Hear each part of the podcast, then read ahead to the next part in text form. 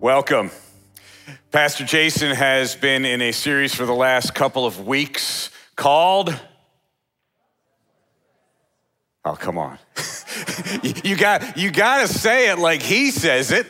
Ready? One, two, three. All right, somebody got it over there. If you're in the family gathering, hello. I know you yelled it out uh, really well. If you're watching at home or you're having a watch party or if you're up in Jasper, welcome to the wrestle. It's the story of Jacob out of chapter 32 of Genesis. Uh, Jacob's wrestle with God and wrestle with himself. But today we're not going to spend any time in the story of Jacob, but we're going to continue talking about wrestling. Today, we're going to talk about something you may have wrestled with over the last five months and if not over the last five months, certainly at some point in your life, and that is the wrestle with our identity. We're going to be in 1 Peter chapter 2, verses 9 and 10. But before we get there, there's going to be a lot of context, and we want to pray. So let's pray. Father, uh, we just thank you for the um, awesome opportunity to gather with you, whether it's online or in person to hear from you today. Will you illuminate in your word exactly what you want each of us to take away? We love you and we praise you in Jesus' name. Amen. A couple of weeks ago, I had an opportunity to talk to some cousins that I have not spoken to in 30 or 40 years. And in the middle of the conversation, I realized they don't know me now. They knew me back then. They knew the old David. And after a while, one of them said, So, so what are you doing now? remember, these are my Jewish relatives. They may or may not believe there is a God. I didn't. I was a Jewish atheist. And I said, Well, I'm a pastor. Long pause. and one of them, in a very genuine way, said, That's Wonderful. I'm, I'm so glad you found yourself. You're just a better version of the old David. And of course, I'm thinking, nope. I am a brand new David.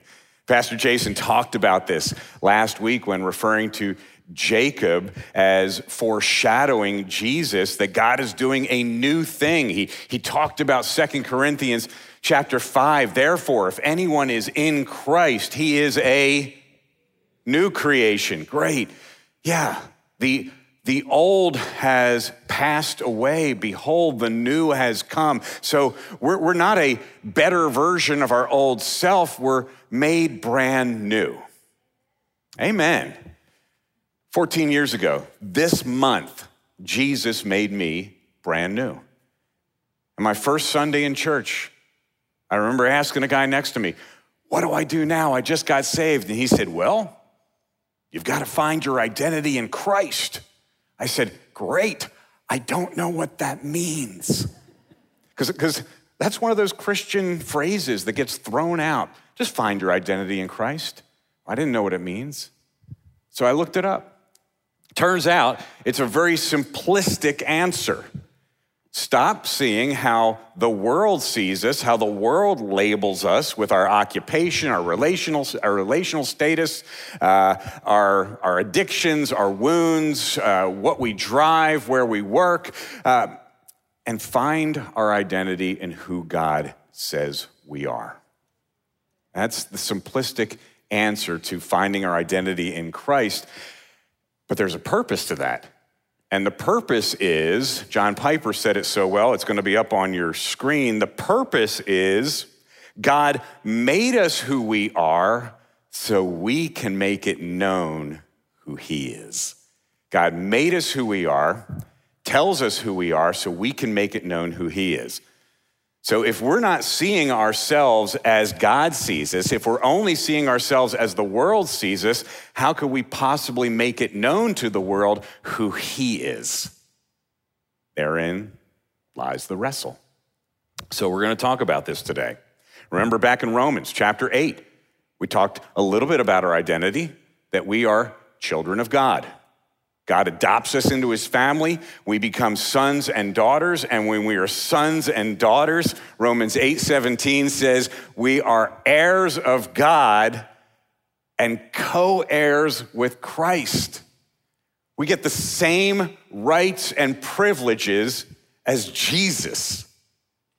So when we hear that, do we identify with that?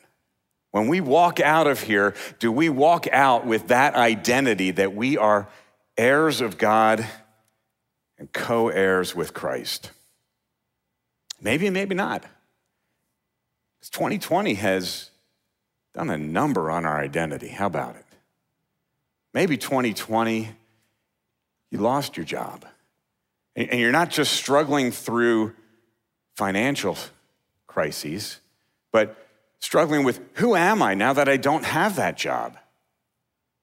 Maybe, maybe 2020 you lost your health and you're not just struggling uh, physically with that, but struggling with who am I now that I don't have my health or now that the world is identifying me uh, with a particular illness. Maybe, maybe 2020 you, you lost your marriage and, and you're not just dealing with the pain and the hurt, but who am I now that I'm not a, a husband or a wife? Those are real and really hard. I've experienced job loss where I realized afterwards, wow, that job was my identity. I've been divorced where I was wondering, okay, who am I now that I'm not a husband? And, maybe 2020 has wrecked your identity because of what you were focusing on. Maybe too much on the division in our country and, and too much on the conflict. Or, or maybe, maybe you found your identity in a wound or an addiction or, or something that somebody called you when you were in sixth grade. Those are also real and really hard. But today, today I want to introduce you to Jesus and who he says you are, and the names that he says you are. Because he's the one in, in Matthew 11 who said, Come to me, oh, all who labor and are heavy laden, and I will give you rest.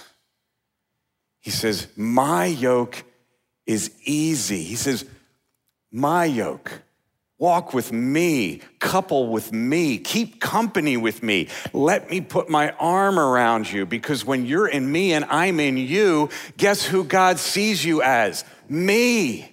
He sees you as my righteousness. He says, My yoke is easy. I'm not going to put a heavy load on you, he says. My burden is light. That's the Jesus I want you to hear today. That's the Jesus I want you to identify who you are with. Let's get into 1 Peter.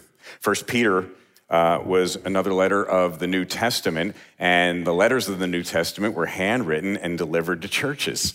And they were delivered to a church in, in multiple cities, one church in multiple cities. And if, if 2020 has shown us anything, we're not just one church in two locations, we're one church in hundreds of locations. And, and you may be watching from one of those locations right now at a watch party or, or just online at home. And there would be a buzz when one of these letters would be sent to the church, especially if it was like First Peter, which was a letter of encouragement. And how do we know it was a letter of encouragement? He ends the letter with, How did I write this? To encourage you. So, so there would be a buzz, people would gather. So imagine if, if next week Pastor Jason came up here and said, You're not gonna believe who I got a letter from. the Apostle Peter. I know. The, the guy mentioned in the New Testament more times than anybody, with the exception of Jesus, he wrote us a letter and he wants me to read it to you. You would, you would probably be attentive to that. You would probably drop everything to hear what Peter had to say. Well, that's, that's how I want you to hear these verses today, in that encouragement that Peter intended to put courage into you.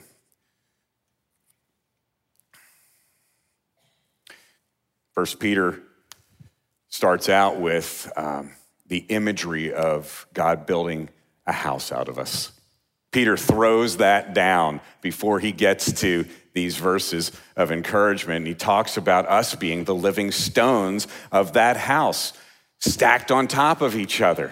And, and there's a foundation to that spiritual house. And what is the foundation? Who is the foundation? Jesus.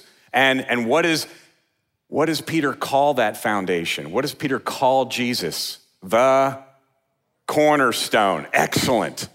You guys are awesome. The cornerstone. And Peter says, hey, some of y'all are going to get that Jesus is the cornerstone. Some of you are going to understand that he is the foundational strength of not just a building, but your building. And some of y'all are going to stumble over the fact that Jesus is the cornerstone. Some of you are going to trip over the fact that Jesus is the cornerstone, and you're going to miss that. Jesus even calls out the religious leaders in, in Matthew 21. He says, Guys, haven't even read this? haven't even read the scriptures? The Messiah, the Messiah you've been waiting for, the cornerstone, turns out it's me. and you've got, you've got two choices reject me, stumble over me, trip over me, and get judgment, or accept me, love me, trust in me, walk with me, and get mercy and forgiveness. See, the gospel is either an obstacle away from a relationship with God, or the gospel is the way back to a relationship with God. And that's how Peter sets this up, and it sets it up so well. So, verses 9 and 10, we'll take a look at verse 9. It starts out with a word that Pastor Jason absolutely loves B U T, the coordinating conjunction, but. And Peter is basically saying, This but's for you. Okay? This is.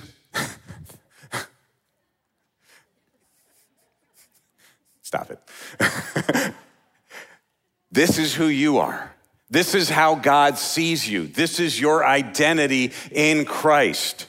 Verse 9, but you are a chosen race, a royal priesthood, a holy nation, a people for his own possession, that you may proclaim the excellencies of him who called you out of darkness and into his marvelous light.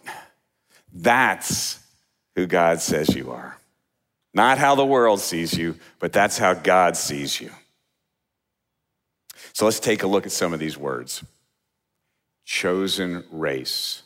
Some translations say chosen generation, but that word chosen is a Greek word eklektos, picked out, handpicked by God. He chose you not because of anything we did, but because of what Jesus did.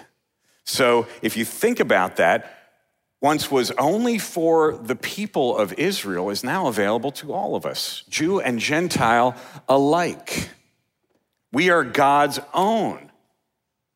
And that should, that should put aside all thoughts of our identity being in something else because we are now God's people. He chose us not to make us prideful because we had nothing to do with it. He chose us because He chose us. And He chose us based on His love for us. We didn't do anything to get to God, God did everything to get to us. And because of that, we don't have to do anything to make Him love us more. He loves us because He loves us. Therefore, we get to change the things we do because He loves us. And that was the whole point of Romans 12 through 16. 1 through 11 was, hey, this is what God did for you. 12 through 16 was, now let's live in light of what he did for us. Royal priesthood. So he's called us chosen. Now he calls us a royal priesthood. So let's look at priesthood for a second. The Old Testament, there were only a handful of priests. They were the only ones that had access to God. Even the kings didn't have access to God. And if you wanted access to God, you had to bring an animal to the priest. The priest had to sacrifice the animal on your behalf for you to get to God. But in Christ, through Jesus' sacrifice, we get to come to God anytime we want. All of us. We're all priests. We have access to and can talk to the creator of the universe anytime we want. Do you take advantage of that? We 24/7, 365. We could stop right now. Let's do it. Let's let's just give God thanks. Lord, thank you so much for this time today. I pray, Lord, that you would help me get through the rest of this message. Amen. It's that easy all through your day, not just in the morning on your knees, but through the day, in the car, in the line at the drive through, picking up your kids. We have access 24 7. He also calls us royal. So let's spend a little time there. If you know anything about the royal family, if you've watched a documentary on the royal family, you know that when somebody is born into the royal family or marries into the royal family, there is a prolonged season of learning and mentorship. Why? So that that person becomes more like the king.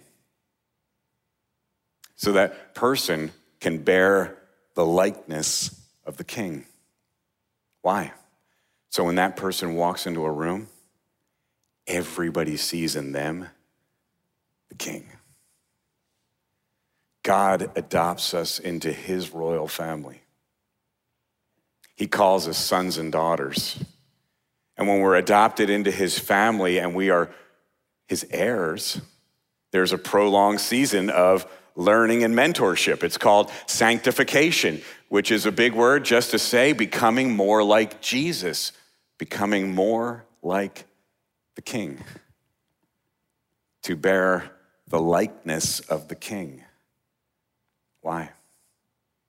So that when we walk into a room, people see in us the king.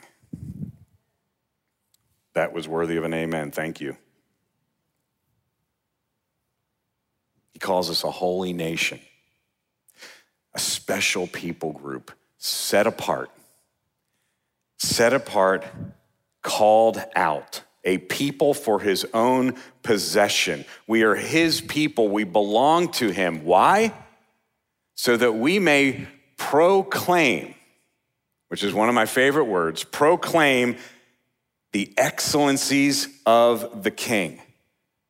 And another word for proclaim is advertise loudly. Not not timidly, not so where your neighbors don't know that you're proclaiming the excellencies of the king, not so people wonder, I didn't know he was a Christian, but to advertise loudly, to be a big flashing billboard that he is so amazing. He's the king. He called us out of our darkness. He called us out of our sin. He called us out of our mess. He called us out of our emptiness and into his marvelous light. That's the purpose. And then Peter says, this is verse 10 once you were not a people. Just in case you wanted to know. Once you were not a people, but now you are God's people. Once you had not received mercy, but now you have received mercy. And he's referencing Hosea here, story in the Old Testament. Hosea's wife kept messing up over and over and over again. Hosea kept forgiving her over and over and over again saving her from a life of slavery. Doesn't that sound familiar? That's us. That's us. We, once we were not a people. We didn't deserve mercy. we didn't belong to God. I didn't belong to God. I, I belonged to my own desires. But now, through Jesus, we belong to God, and that's why we can't put our hope and our identity in something else because we belong to someone else. Living like we lived, we shouldn't have gotten mercy. We deserve the death penalty. That's what Scripture says. Scripture says we've all sinned and fallen short of God's glory, meaning we're all messing up all the time. And then Scripture says there's a penalty, and it's death, eternal separation from God. But because God loves us so much, Jesus paid that penalty. He made payment for that penalty, and we go from death to life, belonging to God. I I, I wish there were more time today to get into the next verse because there's another word that, that Peter uses as a great identifier of who we are, and it's sojourner, a traveler. We're just passing through. We've got dual citizenship. Our citizenship is in heaven, but we're living on foreign soil, and we've got a purpose here on that foreign soil. So, how is that for an identity change? All of those things we go from everything that the world says we are to everything that God says we are. You want to know what the payoff is? Because there's a payoff to carrying the correct ID. Going to the airport. What's your payoff for carrying a driver's license or a passport? You get to go through security. Well, when we carry the identity of Christ, He is our security. And nobody can take that away from us. Nobody can take away from the fact that we are God's children, that I am a child of God. And the key to this castle of being a child of God is that identity has to permeate all of our life, not just part of our lives. Over the last two weeks, the word would be we can't be duplicitous. We can't be a child of God on Sunday and then someone completely different tomorrow. Somebody completely different at school, completely different at work, completely different in our neighborhood, completely different on social media. Because when we carry that identity wherever we go, Second Corinthians calls it the aroma of Christ. And, and when you think about the the senses, the sight, hearing, taste, smell. What's the great identifier of things that are not pleasant and things that are pleasant? The sense of smell. I would eat cilantro, but I don't like the taste or the smell. I choose not to taste and smell cilantro. And you're with me too. It's evil. It's from the devil. I, I used to live near a mushroom plant in Pennsylvania. Sometimes it was downwind. That was, that was not a pleasant smell. But on the flip side, do you know anybody that wears a, a great smelling cologne or uh, a perfume that's really nice? And, and you may like them anyway, and you may enjoy hanging out with them anyway, but just because they smell like that, doesn't it make it just a little better? Yeah, because perfume companies figured this out. They spent millions of dollars on research to do what? To crush the petal of a flower so that we could carry a fragrant aroma. God paid everything to crush his son so that we could carry the aroma of Christ. You ever walk into a room and after a while somebody says, I knew there was something different about you. I knew you were a believer. Not because we have some weird Christian code language, not because you said blessed and highly favored, and there's nothing wrong with that, but it's because you carried yourself differently. You walked differently. You spoke differently. You post differently. You react to things differently. See, I, I, don't, I don't think for a second that that is not attractive. I think that's beautiful. And that's the difference when a believer walks into a room. It's attractive because the believer is bling, bringing, or blinging, either one, I've heard it both ways, bringing light in. And whose light is that? It's Jesus' light. And it doesn't matter how dark the room. It doesn't matter what's going on in your place of work. When you walk in with Christ as your identity, you're walking in there carrying the light of Jesus, and light always wins. Every single time, light wins. And I believe that over the last 13 years of carrying the aroma of Christ into my dad's life, had an impact on his life. I I don't believe for a second that my dad's heart softened to the gospel, that he became receptive to the gospel because I'm some great debater, because I'm not. I believe my dad became receptive to the gospel because he couldn't deny what Christ had done in my life. And that's what happens when our identity isn't in what we do. God makes us new. And he gets to name us. I mean, he made us, he gets to name us. On earth, you, you make something, you, you get to name it. Sometimes you put your own name on it, that's okay. Da Vinci painted a, a picture of a woman, called it, named it the Mona Lisa. Grant Wood painted a picture of a farmer standing next to his wife holding a pitchfork, named it Okay. Um, nobody's watching Jeopardy in this house. American Gothics. You got it in the family gathering. I know you did. You got it in Jasper.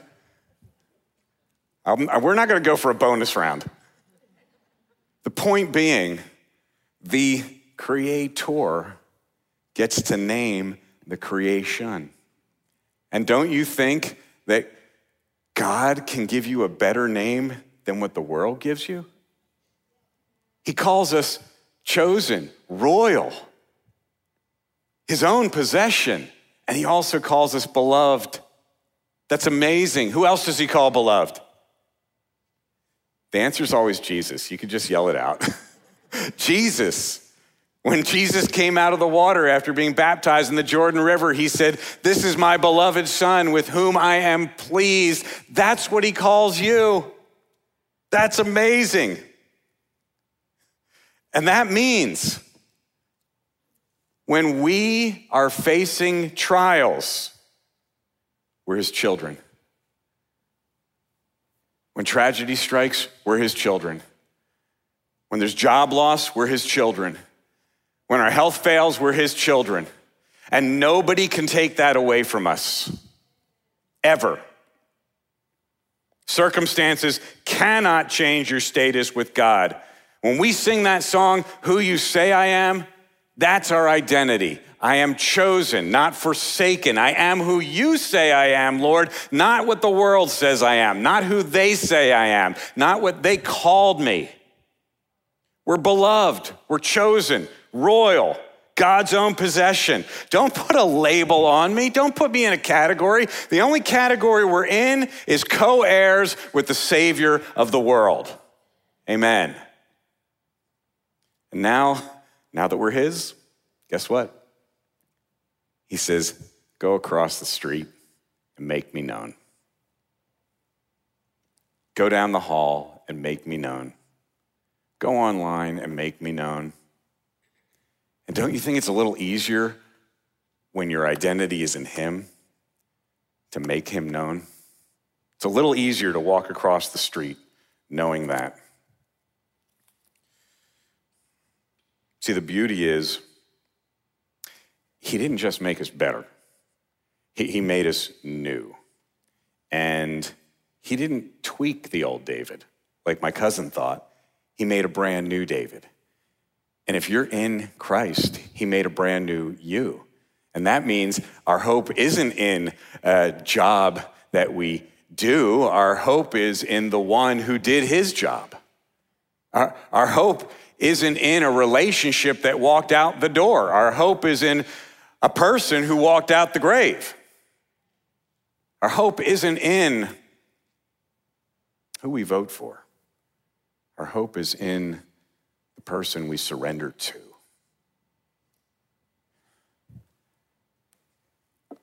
Aren't you tired of 2020? Yeah. Yeah, I think we're all just tired. I think we're tired of the conflict. I think we're tired of the anger. I think we're tired of CNN. I think we're tired of Fox News. I think we're tired of arguing about wearing a mask or not wearing a mask. I think we're tired of give me two more weeks to flatten the curve because we're in like week 30 of that. I think we're tired of the conspiracy theories. I think we're tired of the conspirators. We're tired of arguing with each other. We're tired of not going to Braves games with each other. We're just flat out tired. And we need the hope that can only come in Jesus Christ and who he says we are. The last time that I preached, a little over a month ago, I was up here pleading for my dad's soul. 88 years. He has had many different identities. He was the small town dentist in Trappe, Pennsylvania. Then he was identified as the retired dentist who played golf three days a week. He was also known as the guy who had Crohn's disease for 46 years. Now, for the last 13 years, since Jesus gave me a new identity, I have been sharing the gospel with my dad. And I see some of you in this room who've been praying for my dad faithfully Thank you, Bailey.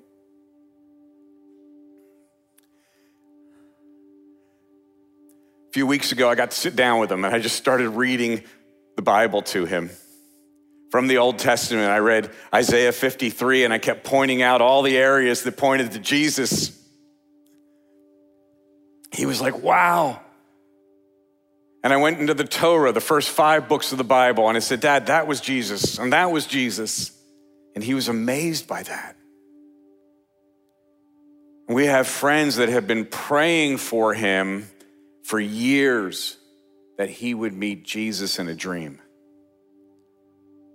And three weeks ago, he told me he had a dream and he wanted to share it with me. I said, Dad, what was it? He said, I had a dream and there was a guy at the end of the bed wearing a purple robe. I said, Dad, that was Jesus. That was the Messiah. And then two weeks ago, when he was too weak to get out of bed, he still tried. And my mom said, Harvey, where are you going? He said, I have to get to the wedding. I said, Dad, that's the marriage supper of the Lamb. Jesus is calling you to the wedding feast.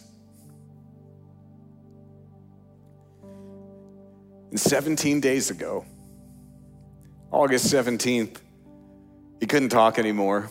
Mom put the phone up to his ear, and I was just telling him stories. We talked every day for the last few years. And I said, Dad, two weeks ago, I was at the foot of your bed pleading with God to save you. And I've asked you this question so many times. And you've always said you weren't ready. And I whispered to him, It's okay to say yes to Jesus. My mom said, He smiled for the first time in two days and made a gesture with his hand. He died just a couple hours later.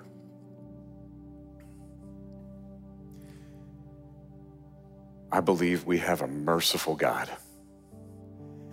And that he had mercy on my dad in his last moments.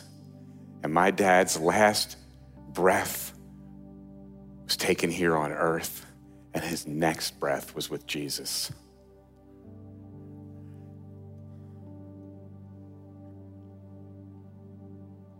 I believe God gave him a new identity at the age of 88. 88 year old child of God, 88 year old royal priesthood, 88 year old chosen generation, 88 year old beloved.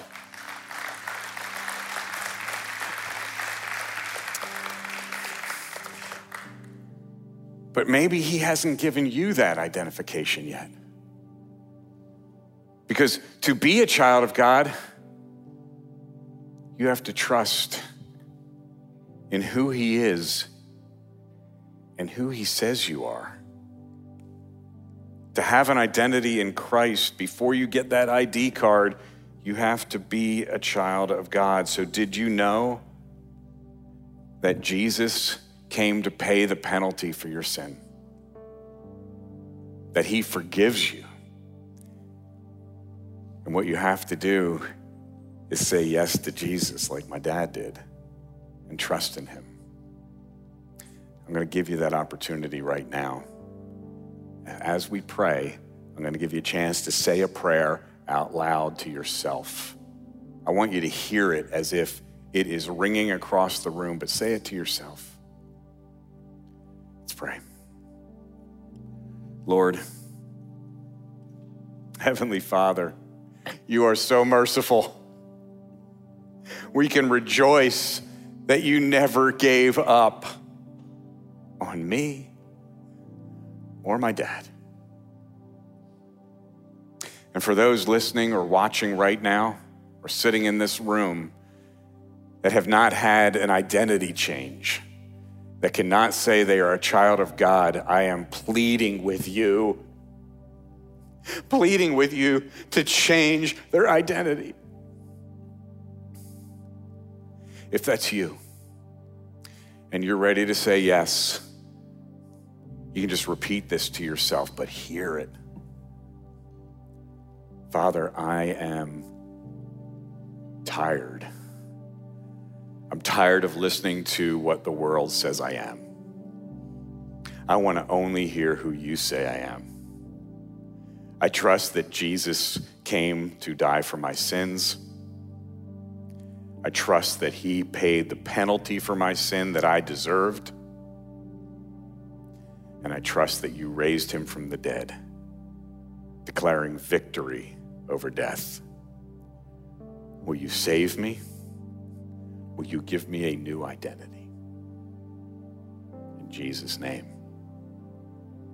If that was you, God just changed your identity. We want to know about it with all of your eyes closed. If that was you, please raise your hand. Raise your hand in the family environment, raise your hand at home. Let us know about it. You're going to get an opportunity to, to let us know through our online platform. But for those who have already had their identity change, two things. Number one, carry that ID wherever you go. Carry the aroma of Christ into every room, every house, every office, every restaurant, every drive through, any place where there is darkness. Don't bring that, don't bring more of that in. Bring the light of Christ in. So people look at you and say, I want some of that. I don't know what it is, but I want some of that. The second thing, if you have been praying for someone, maybe a son, maybe a daughter, maybe a father, maybe a mother, maybe a brother, like I am praying for my brother.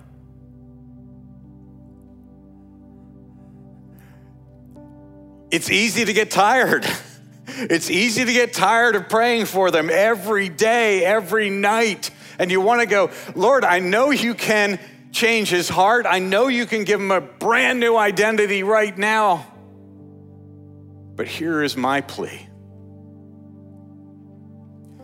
don't give up, do not grow weary. Keep loving, keep bringing the light of Jesus into their lives, keep loving them unconditionally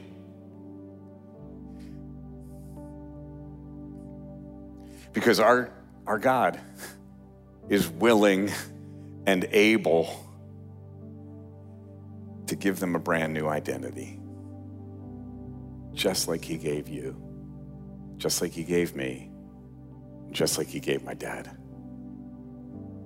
Father, we love you. We're enthralled by you, astonished by you, and amazed by you.